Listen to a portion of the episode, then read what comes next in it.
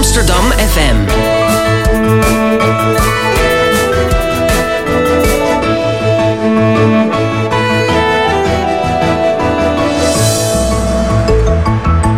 Radio Swammerdam. Uh, goedemorgen Amsterdam en welkom bij Radio Swammerdam. Uh, vandaag beginnen we met de eerste aflevering van een hele reeks gesprekken over fundamenten van de realiteit. Uh, en daarmee bedoelen we um, de vraagstelling: uit welk spul is eigenlijk de wereld om ons heen precies gemaakt en hoe heeft dit allemaal ooit in vredesnaam uit niets kunnen ontstaan? natuurlijk gaat het hierbij niet om een pasklare antwoord op deze vragen, maar eerder om de zoektocht daar naartoe, die natuurlijk heel fascinerend is. tegenover mij zit Marcel Vonk, Goedemorgen. Goedemorgen. Leuk dat je hier naartoe bent gekomen op een zondagochtend. Jij doet werk bij de UvA en je doet daar onderzoek naar snaartheorie. Klopt. Daarnaast ben je ook een heel fervent pokeraar. Klopt ook. Daar gaan we het straks nog heel iets over hebben. Naast je zit Stefan Buisman. Goedemorgen. Goedemorgen. Je komt helemaal uit Stockholm. Nou ja, niet vandaag, maar je bent even over. Ja. je doet daar aan de universiteit onderzoek naar grondslagen van de wiskunde. Eigenlijk vanuit de filosofie bekeken. Precies. Wat is wiskunde precies en, en, wat zegt het? Is het iets tastbaars of niet? Of daar gaan we het ook langer over hebben zo. Ja. Daarnaast zit weer Shanna Haker, onze columniste van vandaag. Theoretisch natuurkundige, dus die past ook wel een beetje bij het onderwerp. Weet er uh, in ieder geval heel veel vanaf ook, denk ik. Uh, en naast me zit Luc, mijn co-host. En jij bent een, een, niet beta, maar daarom verwacht ik van jou denk ik de beste vragen. Ja, ik vervul de rol van leek in deze. Heel goed, heel goed. Rem ons af. Um, overigens ben ik zelf ook geen natuurkundige, ik ben medisch bioloog. Ik heb het een jaar gedaan en daarna ben ik overgestapt naar ja, de, de, de messiness van de, biologie. Wat ik uiteindelijk ook iets oncontroleerbaar vond. Dus ik vind uh, natuurkunde heeft altijd iets moois dat je zoekt naar een soort schone eenvoud. En dat gaan we misschien vandaag ook uh, wat meer bespreken. Marcel, ik zei net al even, jij bent ook pokeraar. Ja. En vond ik wel een grappige combinatie. Je doet dat bijna professioneel, geloof ik. Nou, ik doe het in mijn vrije tijd, maar het is wel een, uh, het is een tijdvergende hobby, zeg maar. Ja, en heeft dat ook iets met elkaar te maken, vroeg me af? Die fascinatie voor natuurkunde, wiskunde en pokeren? Het is wel een beetje dezelfde, ja, dezelfde manier van denken, zeg maar. Poker is ook, uh, het is een heel analytisch spel. Uh, veel wiskunde komt er ook wel bij kijken. en gek genoeg, geduld is ook een, een, eigenschap die je voor allebei nodig hebt. Als je natuurkundeonderzoek doet, dan nou ja, je begint en je hoopt ergens uit te komen. Maar soms denk je na een jaar dat het niks wordt en moet je opnieuw beginnen. En als je pokert, dan zit je ook vaak op goede handen te wachten. En uh, als het een tijd niks is, dan uh, moet je ook weer opnieuw beginnen. Dus het lijkt wel wat op elkaar. Ja. Je moet inzetten, ja. Um, en nou uh, wilde ik even aanhaken op het nieuws. Deze week uh, stond veel in de krant uh, dat Einsteins ongelijk was aangetoond. Ja. Nogal ja, intrigerende koppen bovenaan de kranten. is dat zo en hoe, waar ging dat eigenlijk precies over? Nou, een beetje gechargeerde kop ook wel. Want ehm, ja, als je hoort Einsteins ongelijk bewezen, zoals dat er dan stond... dan denk je misschien meteen aan de relativiteitstheorie en dat die niet zou kloppen. daar heeft dit niks mee te maken. Dit gaat over de, de zogenaamde EPR-paradox... Uh, waar eigenlijk in 1982 al metingen aan gedaan zijn om, uh, om uit te vinden hoe dat zit. Uh, maar er waren nog wat loopholes in die metingen van 1982 en nu in Delft hebben ze echt het helemaal dichtgetimmerd. Kan je, kan je even in, in leektermen uitleggen de EPR-paradox? Wat is dat precies? Het gaat over, over wat we verstrengeling noemen als natuurkundigen. En dat wil zeggen dat je soms op één deeltje invloed kan uitoefenen, wat dan onmiddellijk ook een invloed op een ander deeltje uitoefent. Uh, dus bijvoorbeeld, het is een kwantummechanisch verschijnsel. En laten we eens kijken naar een deeltje wat, wat kan draaien. Wat linksom kan draaien en wat rechtsom kan draaien. Klassiek is het dan zo, het deeltje draait of linksom of rechtsom. Ja. Maar in de kwantummechanica heb je wat we dan superposities noemen. Het deeltje kan in een soort wazige toestand zijn waar het half linksom en half rechtsom draait. En pas als je echt het deeltje meet, dan zie je of het linksom of rechtsom draait. En het heeft dus eigenlijk nog geen eigenschap. Het heeft die eigenschap niet totdat je het hebt, totdat je het hebt waargenomen. Dat, dat, begreep dus dat Einstein zat daarmee, als in, met zijn uitspraak die ook vrij bekend is geworden. Ik weet niet zeker of hij het ook trouwens echt gezegd heeft. Maar God dobbelt niet. Ja. Uh, dat, dat, dat die onvoorspelbaarheid niet in de natuur, inherent in de natuur kan zitten. De natuur moet een soort systeem zijn wat voorspelbaar en ja. determineerbaar is. Precies, nou daar, daar zat dus hij op zo. zich al mee. Nee, dat, dat is dus niet zo. Daar zat hij op zich al mee. En het volgende probleem voor Einstein was dat je dit ook op heel grote afstand kan doen. Dus je kan op uh, hier een meting doen die dan onmiddellijk het systeem in een toestand brengt waardoor ook op de maan of op Saturnus iets gebeurt. En Einstein zelf was natuurlijk van de relativiteitstheorie, waar, waar signalen niet sneller dan de lichtsnelheid kunnen gaan. Dus het feit dat iets onmiddellijk op afstand uh, invloed kon hebben, dat, uh, dat sprak hem heel erg tegen. Ja, ik geloof dat hij ook zei van, is, is de maan is de maan er wel als ik er niet naar kijk? Zei die een beetje schertsend. Van, ja, natuurlijk ik, is de maan er als van ik er niet Einstein is, maar inderdaad, maar, dat is, uh, ja, oh, ja. zo kun je Waarom het was het, zeggen. geloof ik. Ja. Ja, nou ja, dus dit, in ieder geval deze week heeft denk ik heel Nederland dat gefascineerd gelezen. Ik denk dat niet heel veel precies weet waar het over gaat. Maar het is natuurlijk wel boeiend om, om, om eh, dat iedereen in ieder geval wel weet dat de natuur een soort grote ja, gokkast is. Met, wa- waar gewoon een beetje wordt gedobbeld en willekeur in zit. Ja, zeker. En eh, daarom Ja. is dat experiment in Delft ook wel goed natuurlijk. We, we wisten dat eigenlijk al, maar er waren nog wat mogelijkheden waarop het toch niet zo had kunnen zijn. Hè? Waar Einstein, waarop Einstein toch gelijk had kunnen hebben. En nu weten we echt zeker dat dat niet zo is. Maar ja, en toch, eh, ik, kijk, ik heb nu een kopje thee voor mijn neus staan. Als ik daar naar kijk, dan, ehm, dan is dit gewoon een kopje thee op één plek. Met... Maar waar kijk ik eigenlijk naar? Wat, wat zie ik hier voor mijn neus? Wat zit, zijn dit allemaal kleine deeltjes die samen... Wat, wat, gebeurt er? Ja, van alles. Hè? Kijk Eigenlijk de hele, de hele natuurkunde zit in, in elk voorwerp om je heen. Dus zo'n kop thee, daar zitten, daar zitten atomen in. En, en als je daarop gaat inzoomen, dan bestaan die weer uit quarks en elektronen. En noem alle moeilijke namen van deeltjes maar op. Ehm, en dus je vinden allerlei krachten in plaats. Elektromagnetische krachten waar die deeltjes elkaar mee aantrekken. De zwaartekracht waarmee de kop eh, naar beneden wordt getrokken. Dus eh, ja, de natuurkunde op de allerkleinste schaal bepaalt uiteindelijk hoe dingen in ons dagelijks leven eruit zien. Ja. En nou, eh, daar wil ik het straks nog wat langer over hebben. Maar je zei dat ja, die kop die blijft hier stilstaan. Dat komt door de zwaartekracht. Die trekt hem, als het ware, plakt hem aan de aarde vast. En nou zit daar volgens mij de bottleneck. Want die zwaartekracht die zien we niet als we dus inzoomen op die kleine deeltjes. Maar wel als we kijken naar het kopje wat hier op tafel staat. Ja. Dat is volgens mij wat, wat, dat is de grootste vraag die nu nog eh, in de fysica ligt. De zwaartekracht, eh, daar, daar begrijpen we nog heel veel niet van. Wat eigenlijk gek is, want het was de eerste kracht die we goed begrepen. Newton die, eh, die begreep in 1600 zoveel al, al hoe de zwaartekracht werkt. Maar waarom de zwaartekracht werkt is een, een heel andere vraag. En we begrijpen van heel veel krachten op kwantumniveau, om dat woord maar weer te gebruiken, hoe ze werken. Er zijn drie andere fundamentele krachten, de elektromagnetische kracht en twee krachten die alleen in de kernen van atomen werken. Die begrijpen we ook op de allerkleinste schaal heel goed. goed. En juist die zwaartekracht eh, begrijpen we nog niet heel goed. Nee, dus dat, eh, nou, daar gaan we het straks nog langer over hebben. Want jij doet ook onderzoek naar een manier om, om die misschien in die, in die kwantumwetten te smokkelen. Of dat gaan we het zo over hebben. Eh, ik wil eerst even naar de column over, als dat kan. Ja? Ja. Shanna, ehm, vertel ook nog heel eventjes, eh, hoe zit je hier naar te luisteren als natuurkundige? Oh, ik vind het heel erg leuk om naar te luisteren. Ja, nog ik ben ook heel blij. fascinatie? Ja, ja. Nee, het- ik ben heel blij dat jullie eh, dit onderwerp ook zo uitgebreid eh, behandelen. Het is heel goed om te horen.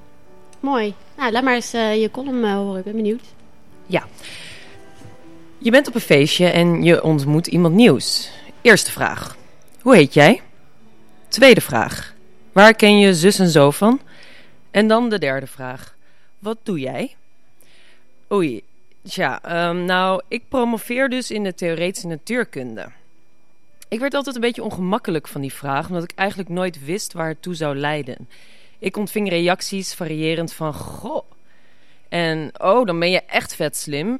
Tot ik zag laatst zo iemand op tv die ging uitleggen over zwarte gaten. In meer dan de helft van de gevallen bleef het gesprek daar wel bij, maar soms werd er doorgevraagd of ik dan het enige meisje was en waarom ik voor natuurkunde had gekozen. In zo'n 10% van de gevallen werd er doorgevraagd naar mijn onderzoek. Ik heb me vaak afgevraagd waarom er maar zo weinig mensen doorvroegen. Waren ze echt niet geïnteresseerd of kwamen er oude middelbare schooltrauma's opzetten over het minimum vinden van een functie? Mijn vermoeden is toch dat laatste. Een veelgehoorde opmerking is namelijk ook: Oh, daar was ik altijd zo slecht in. En dit is iets wat mij erg dwars zit en waar ik tijdens de afgelopen jaren veel over na heb gedacht. Laat ik maar meteen met de deur in huis vallen. Ik denk dat het bullshit is dat er zoveel mensen slecht zijn in natuurkunde. Oké, misschien op dit moment wel, maar dat is helemaal niet nodig. Volgens mij zijn er drie redenen aan te wijzen. Ten eerste, het is vaak moeilijk voor een spreker met een beta-achtergrond om de aansluiting met het publiek te vinden. Het is lastig om niet in vakjargon te vervallen. Als een politicus aankomt met woorden als outcome criteria en participatieladder, dan zijn dat wel een beetje gekke woorden, maar het verhaal kan meestal nog steeds wel gevolgd worden. Maar als een natuurkundige spreekt over dat het bepalen van de eigenwaarde van de Hamiltoniaan je de verschillende energieniveaus van je systeem geven, dan is dat voor iemand zonder natuurkundeopleiding al niet meer te volgen. Terwijl dat echt de basics van de theoretische natuurkunde zijn. Het is heel moeilijk om natuurkundig onderzoek op een begrijpelijke manier uit te leggen aan een leek. Maar oefening baart kunst. Vooral als je als wetenschapper van tevoren zorgvuldig nadenkt over wie je publiek is en af en toe ook om feedback vraagt. Een tweede oorzaak is dat men er gewoonweg te weinig mee in aanraking komt. Dus als dat dan een keer gebeurt, dan klinkt het inderdaad nogal mysterieus en griezelig. Maar als we dagelijks zouden horen over natuurkundig onderzoek in plaats van waarom 433 beter zou zijn dan een 442 systeem of welke BN'ers het met elkaar doen, dan zou men niet meteen in angst schieten wanneer verteld wordt over bijvoorbeeld kwantumteleportatie, zoals we net gehoord hebben. Er is zo weinig aandacht voor de wetenschap in de media. De NOS heeft niet eens een wetenschapsredactie en de VPRO heeft die van haar een paar jaar geleden wegbezuinigd. Terwijl de interesse in wetenschap en wetenschappers bij het publiek lijkt toe te nemen. Met prachtige films over het leven van Stephen Hawking en Alan Turing zie je al dat wetenschappers ook interessante verhalen opleveren, of met andere woorden, dat er best geld in zit. Ook bij de Wereld Door zie je dat het goed werkt om wetenschappers af en toe een podium te geven. Kijkers vinden het prachtig, zelfs wanneer ze het niet helemaal begrepen hebben. Hulde voor de Wereld Door. Alleen jammer dat Matthijs van Nieuwkerk weer dat beeld bevestigt van de leek. Hij kijkt ze met grote ogen aan en zegt dingen als: Ik snap er helemaal niets van, maar praat vooral door. En zo komen we op de derde en laatste reden die ik wil uitlichten. Mensen snappen niet dat ze het best kunnen snappen. Er wordt volgens mij alleen verwarring gemaakt tussen de onderliggende wiskunde en de natuurkundige fenomenen die beschreven worden. Als iemand mij zou uitleggen hoeveel naamvallen er in het Russisch zijn en hoe een zinsopbouw werkt, dan kan ik alsnog niet een Russische tekst begrijpen en vind ik het waarschijnlijk ook niet heel interessant. Maar als hij mij een vertaling geeft, dan kost het mij geen moeite om het verhaal te volgen. En zoals een Russische tekst staat tot de inhoud van een verhaal, zo staat de wiskunde tot de natuurkundige fenomenen. Je hoeft de Schrödinger-vergelijking niet te snappen om toch te begrijpen dat een waterstofatoom bestaat uit een proton in de kern en één elektron dat daaromheen draait. Ik ben ervan overtuigd dat wanneer men meer in aanraking zou komen met natuurkunde en ophoudt met zichzelf te vertellen dat ik er niets van snap, dat het veel interessanter is dan de baby van Wesley Snyder en Jolante. Dus de volgende keer dat u wordt blootgesteld aan zo iemand zoals ik, zeg dan: Ik was altijd zo slecht in natuurkunde, maar nu wil ik het begrijpen. Dankjewel, heel leuke column. Uh, trouwens wel waar wat je zegt. Ik vind het ook opvallend dat je zoveel uh, biografische films ziet van wetenschappers. Mensen hebben ook echt een beetje fascinatie in de persoon daarachter, denk ik. Ja. Er komt volgens mij een nieuwe aan. En dan kijk Stefan even aan, want het is die wiskundige Ramanujan. Ramanujan. Oh, dat zou best kunnen. Een Indiaanse jongen van, van tien. Nou, ik dacht, misschien spreekt hij ook aan, want jij bent ook een beetje een... Uh, nee, moet ik even nog vertellen, heb ik nog niet gedaan. Je, je bent uh, net twintig geworden en je hebt bijna twee PhD's op je naam staan. Ja.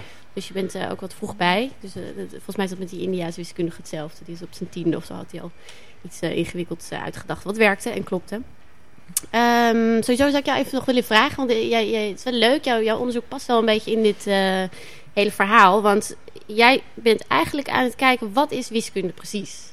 Ja, dus wat ik vooral wil snappen is hoe het nou kan dat wij wiskundige kennis vergaren. Dus of het nou echt iets is van de werkelijkheid dat wij aan het onderzoeken zijn, of dat we toch uh, gewoon zelf de wiskunde aan het bedenken zijn. En hoe dat dan precies zit. En dan kijk ik voornamelijk naar hoe het kan dat mensen die niet wiskunde gestudeerd hebben, toch heel erg veel eigenlijk van de wiskunde weten. Evenals zoals die Ramanujan, ik hoop dat ik zijn naam goed zeg, maar die was, had ook geen, totaal geen opleiding, behalve een schriftje waar hij gewoon goed krabbelen. Dat weet ik in ieder geval wel. Dus dat kan wel. Ja. ja. Dus het is eigenlijk meer een filosofische benadering van... Ja, het is heel erg binnen de filosofie inderdaad. Okay. Uh, Interessant. Dus het is zeg maar op het grensgebied tussen geesteswetenschap en beta-wetenschappen zit je dan een beetje. Ja, oh, ja. ja dus je doet uh, eigenlijk geesteswetenschappen van de beta-wetenschappen. Oké, okay, gaaf. Dan kom je eigenlijk uit de sterrenkunde ook trouwens, geloof ik, toch? Ja, daar ben ik Toen, ooit een keer mee begonnen inderdaad. We kwamen elkaar tegen bij het lezen over sterrenkunde. Toen studeerde je dat volgens mij nog. Uh, ja, maar en waarom, waarom nu deze, wat, wat trekt je aan die vraag eigenlijk? Wat trekt je naar die filosofische wiskunde? Filosofie uh, van de wiskunde? Ja, het geeft uh, aan de ene kant heel erg veel vrijheid. Dus het is qua, qua gewoon abstract denken is het heel erg veel vrijheid wat het je geeft. En je kunt heel erg breed kijken. Dus in mijn onderzoek kijk ik enigszins naar de wiskunde zelf, maar tegelijkertijd kijk je ook naar psychologische onderzoeken, naar de pedagogiek, om een beetje een beeld te krijgen van hoe leren kinderen nou wiskunde. Dus het heeft een beetje van alles. En dat vind ik op zich wel leuk om te weten. Wat, hoe gaat dat? Wat, waar heb je een soort systeem wat je ziet bij kinderen? Dat, hoe leren ze tellen? Kan je daar heel kort iets over zeggen? Ja, tellen leren, lijken ze in ieder geval heel erg vaak gewoon eerst de eerste tien getallen te leren. Ze leren eerst gewoon opsommen van 1, 2, 3.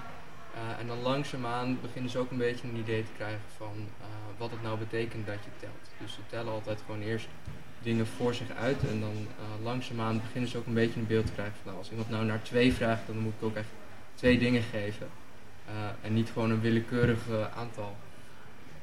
En zie je dit ook als een soort bewijs dat wiskunde niet een product is van onze eigen geest, maar iets is wat ook echt verwijst naar de wereld buiten ons? Ja, nou dat, dat is uh, op zich zo'n grote vraag dat je kunt eigenlijk aan allebei de kanten heel vaak gewoon een goede uitleg geven. Uh, dus dat is heel erg lastig. Er zijn op het moment ook een heel aantal mensen die denken dat het gewoon helemaal geen beantwoordbare vraag is. Dus dat het gewoon als überhaupt onmogelijk is om daar een antwoord op te geven. Omdat ze aan allebei de kanten gewoon eigenlijk alles wel kunt uitleggen. Het is net het ene dingetje is makkelijk om uit te leggen als je denkt dat er echt wiskundige objecten bestaan. Uh, en het andere ding is weer makkelijk om uit te leggen als je denkt dat we alles gewoon zelf uh, gemaakt hebben eigenlijk. Oké. Okay. Uh, Marcel, jij bent eigenlijk ook snaartheoreet, dus je onderzoekt naar de snaartheorie. Um, ik denk dat de meeste mensen vaag idee van dat is toch het idee dat de wereld vol hangt met hele kleine trillende snaartjes. Ongeveer, ja. En, maar in, ho in hoeverre, wat, er wordt altijd gezegd, um, dat is zo'n complexe wiskunde it's not even wrong. Want je kan, je kan alle manieren bedenken om te beschrijven. Weet je, wat jij ook zei, je kan die kan bekijken, die kan bekijken. Hoe dan ook, lijkt het wel altijd te kloppen. Is, is, het, is het ook niet, niet meer dan wiskunde dan die snaartjes? Of zijn dat echt dingen die er bestaan? Uh, het is een wiskundig model. En ja, misschien moet ik dan iets zeggen over waar, waar het idee vandaan komt. Ja. Uh, de snaartheorie probeert juist dat probleem op te lossen wat ik net noemde. Dat we de, de zwaartekracht op de allerkleinste schaal niet begrijpen. En dat is al een probleem sinds uh, nou ja, misschien al 50, uh, 60 jaar lang. Um, en in al die tijd is het eigenlijk nooit gelukt om een model op te stellen. Een wiskundig model dat zowel die zwaartekracht als die kwantumfysica uh, beschreef. En op de een of andere rare historische wijze is dit model uiteindelijk eruit komen rollen. En het is dus de eerste oplossing die we voor dit probleem hebben. En het idee is heel simpel. In plaats van die puntvormige deeltjes waar alles uit bestaat, neem je inderdaad kleine trillende snaartjes in je model. Um, dat werkt heel mooi. Betekent dat nou dat we echt, als we straks op CERN of waar dan ook heel erg ver gaan inzoomen, kleine snaartjes vinden? Nou, dat, dat zullen we moeten zien. Ik denk dat we er veel meer op dit moment inderdaad naar de wiskunde moeten kijken. En, en kijken van wat kunnen we hier nou van, van leren over hoe je de kwantumzwaartekracht beschrijft. Ja, want die wiskunde is wel mooi, begrijp ik. Want het is natuurlijk totaal niet mijn uh, specialisme. Maar ik begrijp wel dat je daar heel mooi, als het ware, het één systeem kan vervormen in een ander systeem. En daardoor altijd een soort consistentie houdt. Dus je kan het, de realiteit, ik kijk naar het kopje koffie en ik beschrijf het als in een macroscopisch object, maar ik zou het microscopisch dan beschrijven. Dan blijven wel een heleboel eigenschappen van dat kopje koffie hetzelfde. Zou je het een beetje zo kunnen zien dat je gaat levelen in de wiskundige modellen of zo? Dat je dan toch uiteindelijk eenzelfde ja, dus kern dan, bevat. Ik denk dat je dan een beetje doelt op het begrip uh, dualiteit, wat, ja. wat een, een, belangrijke rol speelt. Dus inderdaad, je kunt soms uh, met met verschillende wiskunde hetzelfde systeem beschrijven. En als je dan goed kijkt naar die wiskunde, blijkt je eigenlijk precies dezelfde wiskunde op een andere manier aan het doen te zijn. Ja. En dat is heel erg nuttig geweest, met name in die snaartheorie, omdat je dingen die in eerste instantie heel moeilijk te berekenen zijn, op een andere manier kunt uitrekenen die dan uh, heel eenvoudig wordt. Maar je, volgens mij, want een van de dingen uit topologie die me bij is gebleven, is dat je een, een donut en een kopje koffie zijn eigenlijk hetzelfde. Want beide zijn een soort driedimensionaal object met een gat erin. Als de kop een oor heeft, dan inderdaad. Ja. een kopje met een oor ja. en, en, dicht van boven. Of, ja. Um, maar ja, uiteindelijk is het natuurlijk toch een heel ander object. Ja, dus, uh, dus de vraag is altijd, uh, welke wiskunde heb je nodig om de natuur in zoveel detail te beschrijven dat je echt alles beschrijft? Ja. En, en soms neem je maar wat eigenschappen en dan neem je inderdaad de topologie en dan is een kopje koffie hetzelfde als een donut. Maar soms is dat ook niet genoeg en moet je dieper inzoomen op, uh, ja. op wat je echt aan het beschrijven bent. En hoe zit het dan met de relatie tussen wiskundigen en natuurkundigen onderling? Vinden wiskundigen dat natuurkundigen die taal goed gebruiken of dat ze misbruiken? Of zit daar een strijd of juist niet? Nou, ik, ik zeg altijd tegen natuurkundigen zeg ik altijd dat ik wiskundige ben en tegen wiskundigen dat ik natuurkundige okay. ben. Want uh, ik zit een beetje in het midden en het zijn inderdaad wel twee communities die nog redelijk uh, gescheiden zijn. Okay. Uh, natuurkundigen gebruiken natuurlijk heel veel wiskunde en omgekeerd komt er uit het natuurkundeonderzoek ook heel veel wiskunde voortzetten. Maar er zijn heel weinig mensen die echt allebei de talen spreken. Want nou ja, net zoals net met het Russisch en het, uh, het Nederlands, de talen zijn heel verschillend. En het vertalen is, uh, is een kunst op zich. Oké. Okay. Oké. Okay. Uh, ik ga even vragen aan onze technicus of hij het muziekje wil instarten. Kunnen we eventjes alles laten bezinken. Gaan we zo meteen weer verder.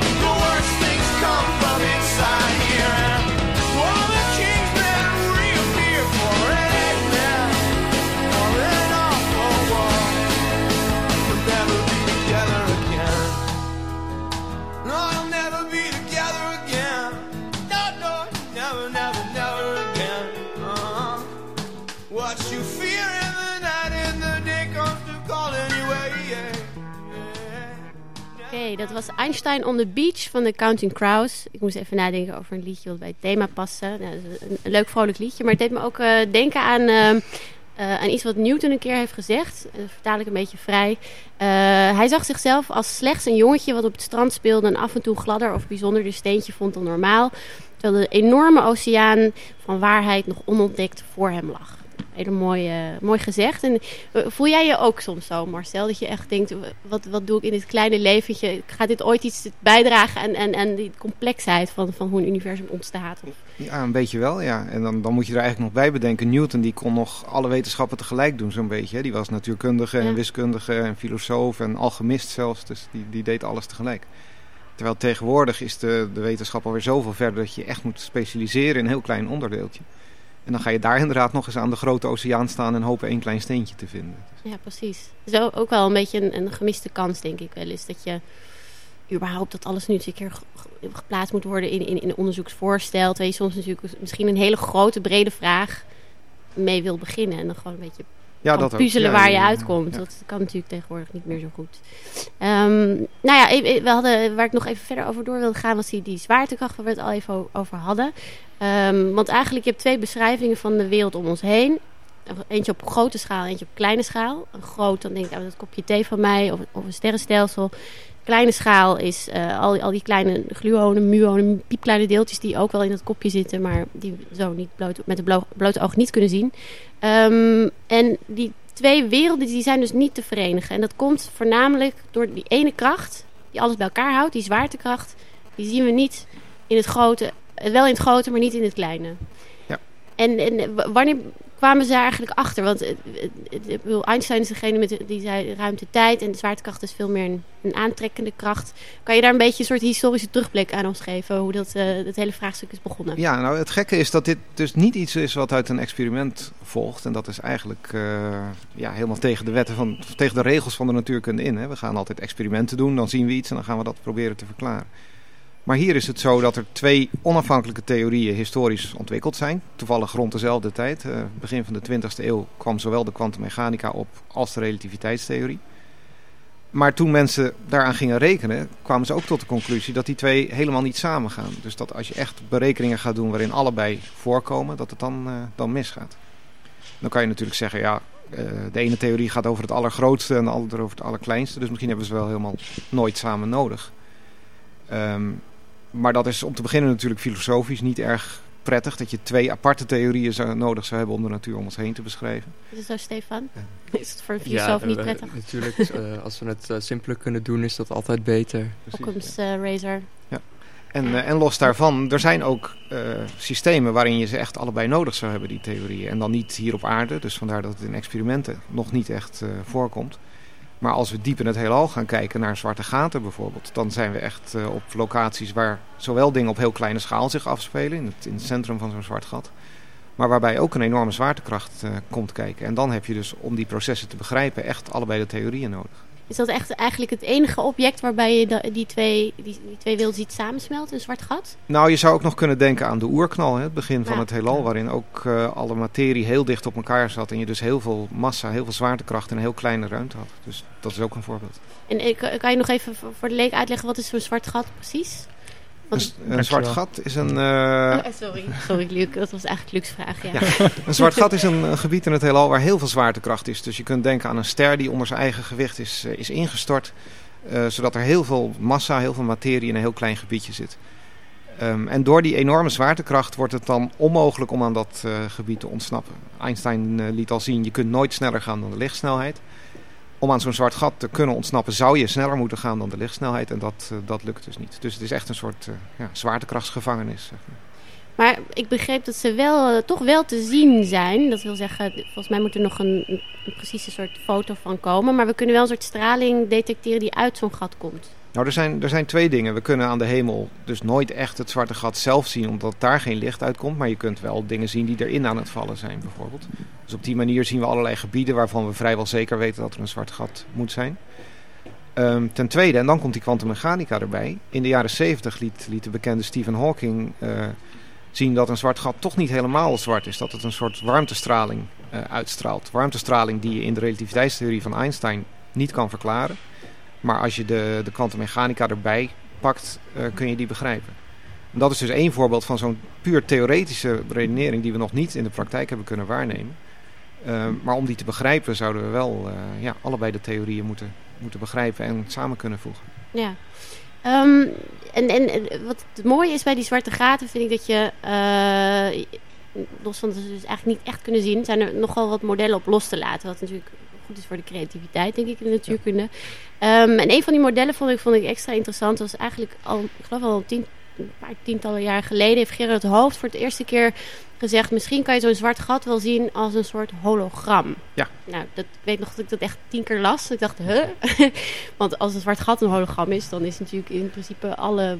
zijn misschien wel alle objecten hologrammen. En wat is dat dan precies, een hologram? Ja, het klinkt een beetje, een beetje Star Trek-achtig. hè? Precies, heerlijk, ja. Eh, wat, wat Gerard het Hoofd daarmee bedoelde is... eh, nou, we weten allemaal wel hoe een, hoe een hologram in de praktijk eruit ziet. Hè? Je hebt van die mooie aanzichtkaarten die tweedimensionaal zijn, plat. Maar als je er naar kijkt is het net alsof je een driedimensionaal voorwerp ziet. Ehm, en Gerard het Hoofd ontdekte dat bij zwarte gaten het eigenlijk hetzelfde gaat. Als ik een zwart gat neem en Ja. ik ga daar Gaat dingen in eh, alarm af stoppen... ineens? Ja. Even af. Een heel hard alarm af. Oh, het is Ja, is- we zijn Ga weer door, veilig, we gaan even gelukkig. terug naar, oké, het Ja, hologram. als, je, als je een zwart gat neemt en je gaat daar dingen in stoppen... en dan kun je dan het beste over nadenken als, als informatie. Zeg, ik ga er eh nou ja, eh, Scrabble-blokjes met letters in gooien. En je kunt je afvragen hoeveel blokjes kan ik er dan ingooien... voordat het zwart gat een bepaalde maat krijgt. Ja. Ehm, dan blijkt dat aantal blijkt overeen te komen... niet met de inhoud van het zwarte gat, wat je zou verwachten. Hè. Als je dagelijks, in het dagelijks leven iets probeert op te ruimen... dan is de inhoud van de doos waar je het in stopt... bepaalt hoeveel informatie je erin kan stoppen. Ja. Maar bij een zwart gat blijkt dat te gaan als het oppervlak van het zwarte gat. Dus als ik er eh, twee keer zoveel informatie in stop, dan wordt het oppervlak twee keer zo groot en niet de inhoud. En dat deed hem dus heel erg denken aan zo'n hologram. Het is alsof de informatie niet in het zwarte gat zit, maar ja, alsof het op, op het oppervlak van het eh, tweedimensionale oppervlak van het zwarte gat staat. Ja, dat, dat klinkt, eh, het, klinkt logisch in die zin dat als je nou eenmaal die grootte ziet toenemen, niet in, in de maat van het volume, maar het oppervlak, dan zou je denken, nou dat moet dan ergens wel kloppen. Maar het is natuurlijk wel een nogal verregaande conclusie, want dan zou je eigenlijk elk macroscopisch groot object kunnen beschrijven als eigenlijk een, een, een soort plat object. Ja, en in zekere zin eh, is dat ook zo. En dat heeft nog heel lang geduurd voordat we dat echt eh, concreet konden maken. Hè? Die, die berekening van het hoofd. En, en Leonard Susskind, een Amerikaan, was er ook veel mee bezig in de jaren zeventig. Dus kind was trouwens de man die, die, die volgens mij met, met Stephen Hawking die, die hele een soort black hole war, een hele oorlog had over, Daar, eh, over wat ja, een zwart gat precies was. Maar hij verschillende won, meningen geloof ik. Nou, uiteindelijk zijn ze het eens geworden. Het Dus, eens eh, worden, dat is ja. het beste, ja. Ehm, even kijken, wat was ik aan het je was aan het is daar ook aan verder gaan doorrekenen aan Ja, eh, of het en dat was allebei in de Ja, jaren zeventig. En dat, dat idee dat, eh, dat lag er. Maar voordat we daar een concreet voorbeeld van hadden... waar we echt konden uitrekenen ja, waarom die informatie past op het oppervlak... eh, en niet, niet in het middelste... Dat, eh, dat gebeurde pas in 1998. Daar moest eerst die hele snaartheorie voor ontwikkeld worden... om, om te zorgen dat we echt konden rekenen aan de kwantummechanica en de zwaartekracht tegelijkertijd. En pas in 1998 kwam Juan Maldacena, een, eh, een Argentijn... kwam met een echt model waarin dat idee van het hoofd eh, gerealiseerd werd. Wat, je moet me nog even uitleggen, wat hebben nou precies die snaartjes dan te maken met informatie die je op een plat oppervlak opsluit? Nou, in eerste instantie helemaal niks. Eh, die snaartjes die geven je een, een wiskundig model waarin je zowel de zwaartekracht als de kwantummechanica kan beschrijven. En dan kan je dus in dat model gaan proberen om nou ja, op papier een zwart gat te bouwen. Zeg maar. Dus je kunt proberen om een zwart gat in je wiskundige formules te beschrijven. Ehm, dat kunnen we dus nou ja, sinds de jaren 80 eh, zo ongeveer. En, en pas in de jaren 90 lukte het gewoon Maldacena om daarmee ook echt uit te rekenen, ja, zeg maar uit te rekenen hoeveel informatie er in zo'n zwart gat zit. En weer met zo'n dualiteit, zoals ik net zei, te laten zien dat dat beschreven kan worden door een theorie die zich afspeelt op de rand van het zwarte gat en niet middenin. En, en, die zwaartekracht, is die dan, blijft die dan uiteindelijk overeind? Of wat, is dat, wat, wat voor een soort kracht wordt dat dan eigenlijk als we, dit, eh, als we dus kijken naar de wereld alsof het een soort hologram is? Eh, de zwaartekracht blijft overeind, maar nou ja, het precieze antwoord weten we nog niet. Ook daar zijn weer allerlei ideeën over. Maar een heel interessant idee is bijvoorbeeld een, recent idee van Erik Verlinde, de bekende Nederlandse snaartheoreet. Ehm, die zegt dat je zwaartekracht veel meer moet zien als een, als een gevolg van, van die informatie. Uh, entropie noemen we dat met een natuurkundig woord. En hij beweert dus dat de zwaartekracht niet zozeer een kracht is als die andere drie krachten, die uh, nou ja, gewoon op de schaal van puntdeeltjes die aan elkaar trekken die krachten uitoefenen. Maar dat de zwaartekracht veel meer een gevolg is van het feit dat we heel veel materie bij elkaar hebben. En dat ja, de informatie en de onzekerheid over die informatie uiteindelijk bepaalt eh, hoe die zwaartekracht werkt. Maar dan zijn we even terugslingerend naar het begin eh, van dit gesprek, toen ik had over Einsteins ongelijk. Dus eh, heb je dan nog steeds een, een, een dobbelende god, of zit er dan toch nog een, een soort sy- een systeem daaronder, wat dus dingen laat zien in de werkelijkheid, zwaartekracht onder andere? Voor, voor de zwaartekracht zou er inderdaad dus een, een lager niveau zijn waarop je de zwaartekracht kunt Niet verklaren. Voor, nou ja, de- we hebben nog steeds de andere drie krachten en voor zover we weten beschrijven we die gewoon met de kwantummechanica. Dus eh, Einstein is hoog, hooguit voor één kwart eh, tevreden, waar de maar andere misschien drie kwart krijgt hij nog een revanche. Wie weet. Dat zou wel leuk zijn. Ehm, Stefan, eh, je hebt eh, ook hier naar geluisterd. En, en die snaartheorie, dat is dus een wiskundig bouwwerk. Zouden we dan daarover kunnen zeggen, dat- als dat de wereld beschrijft, dat wiskundige model, en dat Ja. blijkt het, het beste model te zijn, is de wereld dan echt toch alleen slechts die wiskunde? Dat hangt een beetje vanaf hoe je dat nou precies moet eh, bekijken. Wat je nou daarmee precies suggereert. Ehm, als je zegt dat de wereld bestaat uit getallen, ehm, dan zal dat niet zo zijn. Getallen, zoals iedereen waarschijnlijk wel weet, kun je niet zien. Je kunt niet een, eh, dat getal 2 kun je niet aanraken of op de hoek van de straat vinden. Ehm, dus het is natuurlijk niet zo dat de, dat, dat de wereld echt bestaat uit wiskundige dingen. Het is hooguit zo dat de wereld dusdanig is dat het precies een patroon heeft wat we overeenkomt met een, met een wiskundig patroon. Ehm, dus in, op die manier zou je kunnen zeggen dat de wereld dan echt wiskundig is, omdat het precies zo gestructureerd is als we ook in de wiskunde eh, qua structuren vinden. Eh, maar om nou daardoor te zeggen, nou de wereld bestaat eigenlijk uit getallen, eh, dat gaat dan weer net één stapje te ver. Eh, omdat de getallen daar gewoon de verkeerde soort dingen voor zijn. Ja, ik denk dat veel mensen nu gelukkig maar verzuchten. Want veel mensen toch altijd iets hebben met wiskunde. Dat, die koude getallen, dat zegt toch niks over die warme, eh, ingewikkelde wereld om ons heen. Maar eh, nou ja, het is dus nog niet besloten in ieder geval hoe het precies zit. Want er is nog wel een eh, discussie gaande of die wiskunde er is. Of dat die door ons, als het ware, bedacht wordt. Ja, het kan natuurlijk best zijn dat wij die, die patronen die we in de wereld vinden... gewoon heel erg goed kunnen beschrijven met de wiskunde. Omdat we die wiskunde precies gema- gemaakt hebben op basis van die patronen die we zien. Ehm, dus ja, dat is inderdaad een beetje de vraag of die wiskundige patronen er al waren... en dat we die toevallig tegen zijn gekomen op een andere manier. Ehm, of dat we die op de een of andere manier uit de, uit de wereld zelf zo geabstraheerd hebben. Oké. Nou, hier moeten we even over nadenken, denk ik. Eh, dus laten we even een liedje draaien. Dan komen we straks weer terug.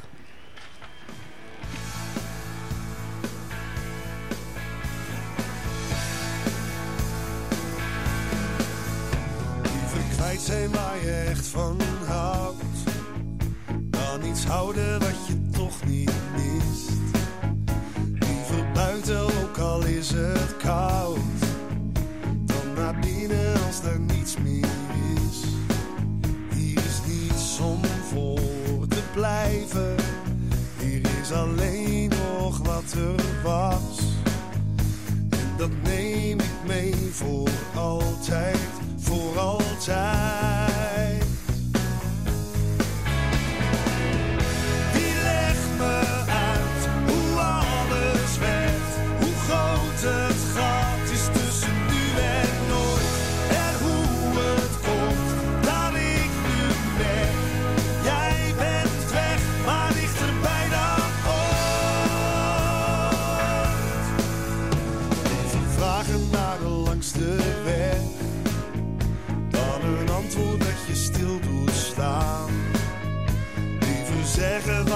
zelden zeg dan verzwijgen dat ik door moet gaan.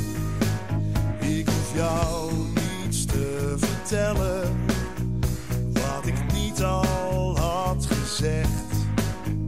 Met mijn mond of met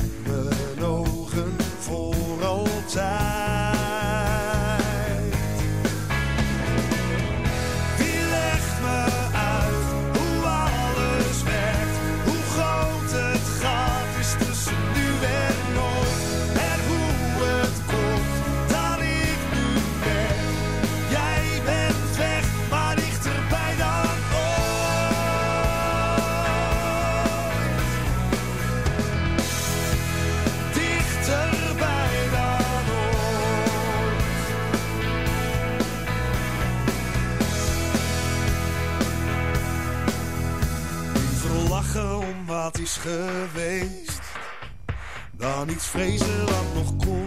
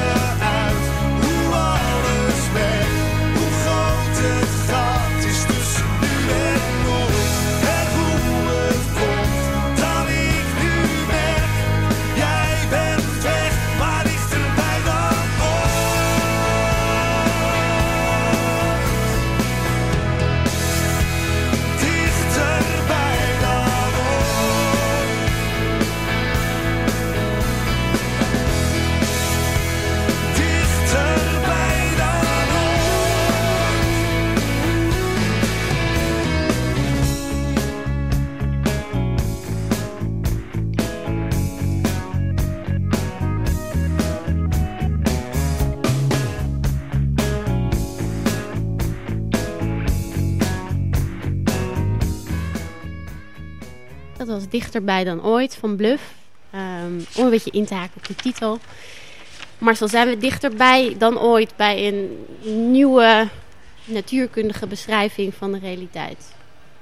Tja, nou ja, als je ervan uitgaat dat die ooit gevonden wordt, dan zijn we automatisch dichterbij dan ooit. Want Dat dan komen we alleen maar dichterbij. denk ik. Toch? Want als we nog 1000, 2000, misschien leven we nog wel Ja, misschien jaren. wel. Je, je kan je ook afvragen of het menselijk brein wel, eh, wel in staat is om uiteindelijk de echte beschrijving van alles te bevatten natuurlijk. Dus eh, ik heb goede hoop van Ja. wel, maar je weet het niet. Weet niet. Maar in ieder geval een stapje verder. Ongetwijfeld gaat, gaat verder, alles wat we nu eh, hebben moet, gaat ooit wel een keer helemaal veranderen. Ik bedoel, de kwantummechanica en de relativiteit sowieso allebei in één eeuw, de gouden eeuw van de wetenschap, hebben die ons inzicht op de realiteit totaal omgegooid. ja, Dus zeker. Ik, ik En denk ook altijd, de eh, afgelopen decennia hebben we heel veel geleerd over juist Ja. hoe die twee samengaan. Precies.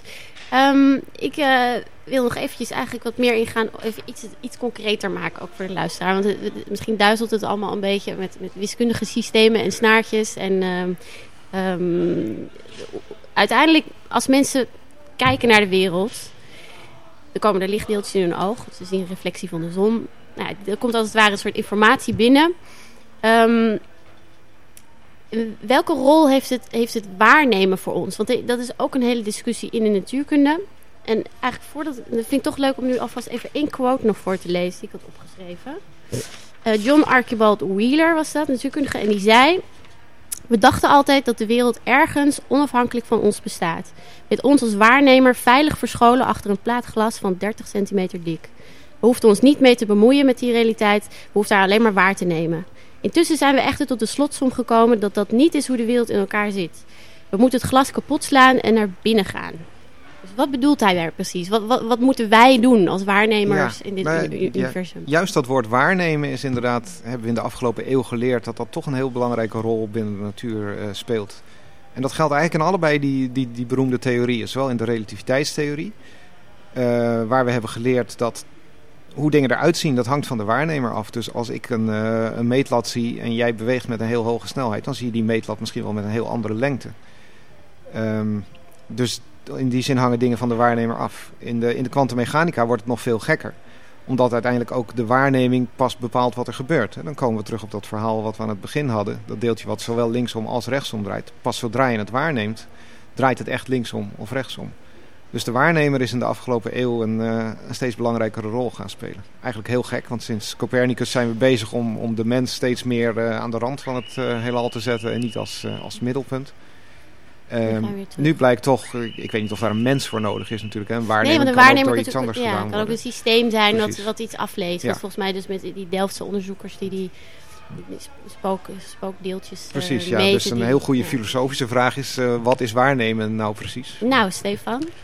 Ja, er- ik denk dat ik daar toch te weinig van de natuurkunde van af weet. Het is, eh, het, hetgene wat mij, bij mij een beetje opkomt is of het de vraag is of het nou puur oorzaak-gevolgsrelaties zijn die, die hier belangrijk zijn. Of dat je ook echt iets van bewustzijn nodig hebt. Ja, uh, dat uh, zal voorlopig nog, als we het toch over dichter bij een oplossing, dat zal voorlopig nog een onbeantwoorde vraag blijven, denk ik.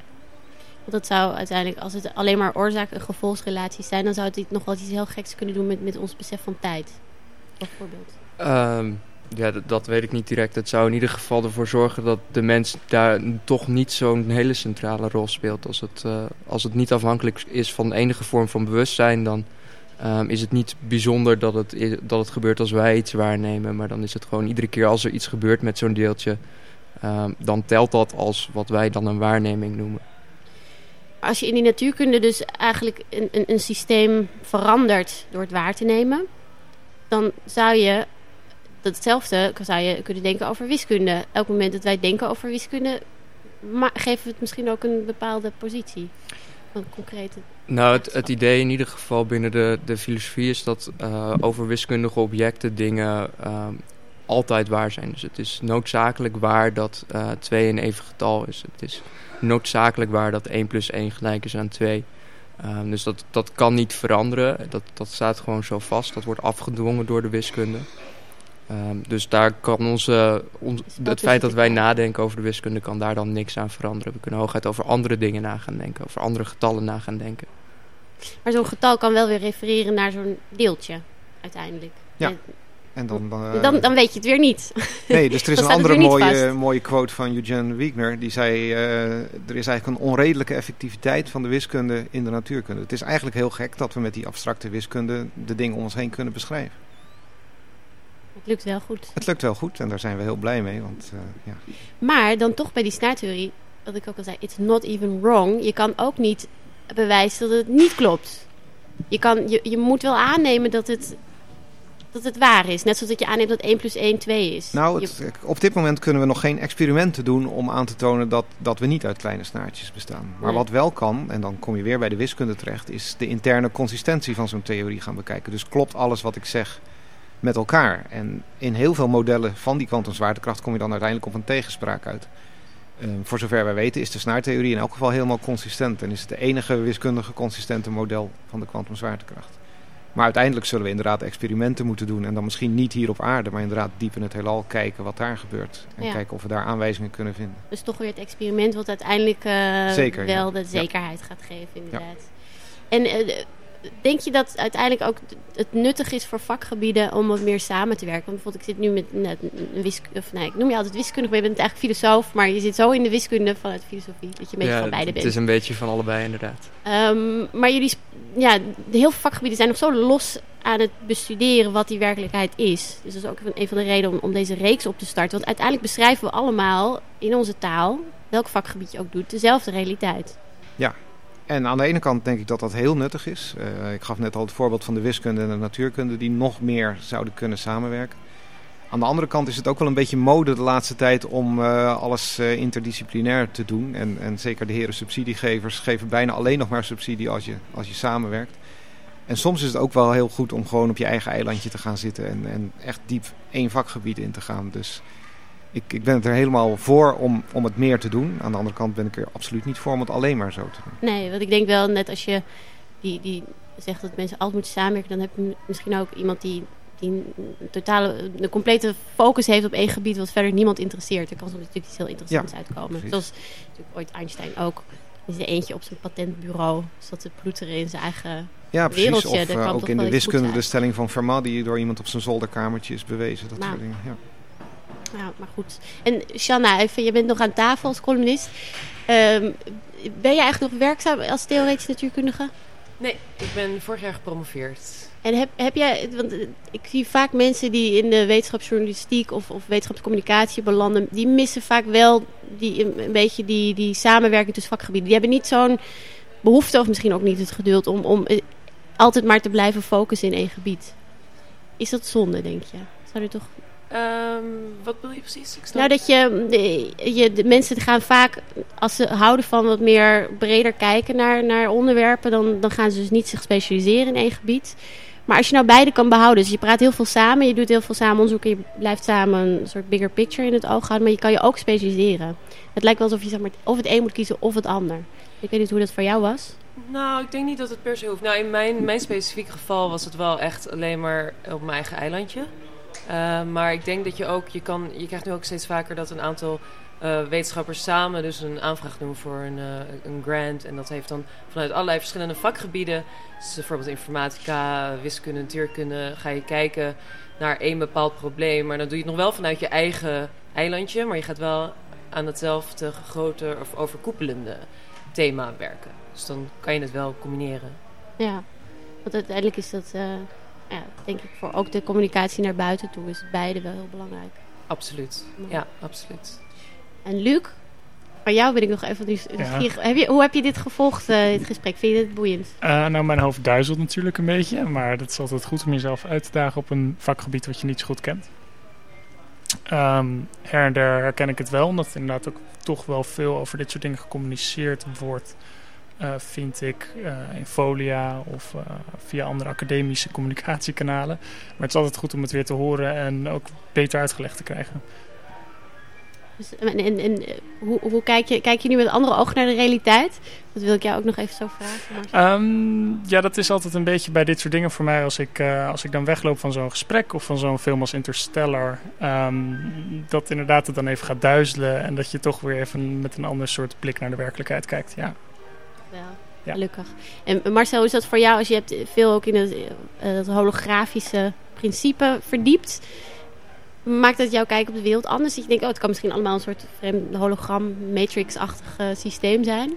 Ja, op, uh, nou ja, op filosofisch niveau wel, zeg maar. Je gaat anders over de wereld nadenken. Uh, in het dagelijks leven, als ik een, een broodje haring koop, dan heeft dat geen enkele Nee, ik denk niet, dus, dit is een holografische haring en smaakt nee, nergens naar. Nee, nee, precies. Dat is nog hetzelfde. Um, want zou het wel zo kunnen zijn, er zijn wetenschappers die zeggen, het is, de wereld om ons heen is, is niets dan een, een heel groot, heel extreem ingewikkeld computerprogramma. Wat ja, denk dat, dat zou kunnen natuurlijk. En de vraag is, dat is een beetje hetzelfde als met die wiskunde. Uh, zou je het verschil kunnen zien tussen als het wel zo is en nee. als het niet zo is? En uh, ja, vaak kiezen we gewoon de makkelijkste beschrijving, uh, zeg maar, als er meerdere zijn die toch equivalent zijn. Je kunt dat nog verder uh, trekken. En uh, Cyberg, de beroemde snaartheoreet, heeft ooit gezegd van wat voor theorie we ook vinden om de natuur te beschrijven, we gaan het toch snaartheorie noemen. um, waarmee die wil zeggen van ja, we gaan steeds een stapje verder, maar uiteindelijk maakt het niet zo heel veel uit hoe het model er nou precies uitziet. Als het werkt, dan is het goed. En dan, ja, als het binnen je referentiekader past, dan, dan werken we er gewoon mee. Maar zijn er dan nog een miljoen stappen tussen de Stel, we vinden dat het model dat werkt gewoon. Dit, dit is gewoon goed. En als je dan die vertaalslag maakt naar de werkelijke wereld, is het dan, gaat het dan te ver om te zeggen we zitten in een computerprogramma? Of dat, dat gaan mensen zich toch vragen, weet je? Dat willen mensen Ja. Dat zijn, dat zijn eh, dingen die het sluiten aan bij, bij mensen die misschien houden van science fiction of een beetje houden van het spannende van wetenschap. Ja, is dat dan, ik, of, of ik wil durf- zelf altijd graag de hele natuur beschrijven. Hè? En als je dan zegt, we zitten in een computerprogramma... dan wil ik ook weten wie dan dat computerprogramma Precies. gemaakt heeft... en hoe de wereld er dan precies. uitziet waarin En dat wat weer is bestaat. een computerprogramma? Dus Ja, ik ben meer voor een, vraag voor een wat kleiner model... waarin Ja. we de natuur uit zichzelf beschrijven. Maar dat is ook wel een claim die je doet als je zegt dat het een computerprogramma is. Want dan veronderstel je ook, dan ga je ook dingen zeggen over inderdaad wie heeft het geschreven, wie beheert het. En hebben we nog vrije wil of leven we volgens. Dat heeft natuurlijk ook een heel erg spirituele, filosofische aanspraak als je zoiets zegt. nou, daarom raakt het mensen vaak wel. Ja, Dat merk je. Maar ik kan me voorstellen dat veel eh, wetenschappers daar ook een beetje bang voor zijn dat het publiek wegloopt met, met, met, met inderdaad een kop die, die niet helemaal. Ja, Ja, dat is altijd is, moeilijk. Hè? Je wil die vertaalslag uit het Russisch naar het Nederlands graag Ja, maken. Maar soms heeft het Nederlands niet genoeg woorden. En dan Ja, moet je ja. iets kiezen. En dan hoop je maar dat eh, het publiek het op de goede manier begrijpt. toch denk ik wel altijd als mensen inspireert, dan heb je toch iets goed gedaan. En dan mag je misschien best een beetje, een beetje dik aanzetten. Want het is wel leuk, want er zijn er altijd tussen al die miljoenen mensen die tegen elkaar appen of, of, of retweeten van de wereld is een hologram. Er zitten er een paar tussen die zich afvragen, wat is zo'n hologram? Ja. Dus die heb je dan maar mooi. Ja, precies. En kijk, je moet niet de illusie hebben als wetenschapspopularisator dat iedereen uiteindelijk alles helemaal begrijpt. Maar als je maar, mensen maar een beetje van de fascinatie mee kan, eh, kan Ja. geven, dan weten ze in elk geval waar ze hun belasting voor betalen. Precies. En eh, veel, veel natuurkundigen begonnen zelf altijd met eh, fascinatie voor bijvoorbeeld Asimov, dat soort klassieke science fiction schrijvers. Dus toch kan het daar misschien wel beginnen. Zeker. Goed. Ja. Oké, volgens mij eh, zijn we bij het eind. Nee? Oh, we zijn nog helemaal niet bij het eind. Oh, dan heb ik, ik heb een verkeerde klok op mijn eh, telefoon. Pardon. Nou, dan wil ik nog eventjes één slotvraag. En dan kijk ik naar Luc. Want Luc, jij bent mijn beste publiek vandaag. Ja, ja, ja. Eerste publiek. Ja. Zou het jou iets uitmaken als we, die, als we zo'n universerende natuurwet vinden? Zou je, zou je- heb je zoiets van, dat lijkt me echt heel boeiend dat ik dat nog meemaak in mijn Ja. leven? Eigenlijk wel. Ehm, om verschillende redenen. Omdat ik zelf eigenlijk eh, een groot ruimtefan ben. En ik hoop dat dit soort dingen ook uitlokken dat we meer gaan ruimtereizen. Maar dat is meer het kleine jongetje in me. En anderzijds is het gewoon vooruitgang. En wetenschappelijke vooruitgang is altijd goed. Altijd goed? Eh, per definitie, ja. Daar kan ik ook nog wel heel lang over doorpraten. Dat weet ik niet hoor. Soms denk ik, Nou, toen de mensen nog in, in, in een grot rondliepen en naar de sterren staarden en magisch overweldigd werden, was misschien ook goed. En nu weten we maar dat, dat, is het, dat het dode... vraag. Maar uiteindelijk is het, is, ben ik denk ik heel tevreden als er inderdaad zo'n universerende wet komt. Omdat ik zelf ook wel begrijp uit mijn vakgebied hoe frustrerend het kan zijn om verschillende theorieën niet met elkaar eh, te kunnen overlappen. En ik denk dat er sowieso in de academische wereld dat het... heel- Het is gewoon voor academici heel fijn als dat soort dingen gewoon werken. Ja. ja, en uiteindelijk, zelfs jouw vakgebied moet hier natuurlijk ergens uitrollen. Want het begon allemaal... Je begon met de, wetten, de natuurwetten en daar ooit kwam daar een- iets van leven uit, wat on- onbegrijpelijk is. Ja, precies. En dat ging eh, volgens... En dat eh, leven gaat ja. met elkaar leven en dan heb je sociologie. Precies. Dus uiteindelijk begon het allemaal uit hetzelfde. Het zou toch mooi zijn als we een soort onderliggende wet vinden. Ja. Nou, in ieder geval, wij, wij gaan er naar zoeken. We gaan het natuurlijk niet vinden, maar we gaan een hele reeks ehm, eh, gesprekken voeren over de realiteit. Hoe heeft het kunnen ontstaan? Wat is het precies? En hoe kwam het allemaal uit niets tevoorschijn? Dit was de eerste aflevering. Ehm, Marcel en Stefan en Shanna en Luc, alle drie heel erg bedankt. Leuk om met jullie aan tafel te zitten. Ehm, volgende week eh, ben ik er niet, maar dan gaat het over ehm, islamitisch feminisme. Ook een heel erg interessant onderwerp, dus blijf luisteren. En 13 december gaan we verder met eh, de serie Fundamenten van de Realiteit. Luister naar onze podcast.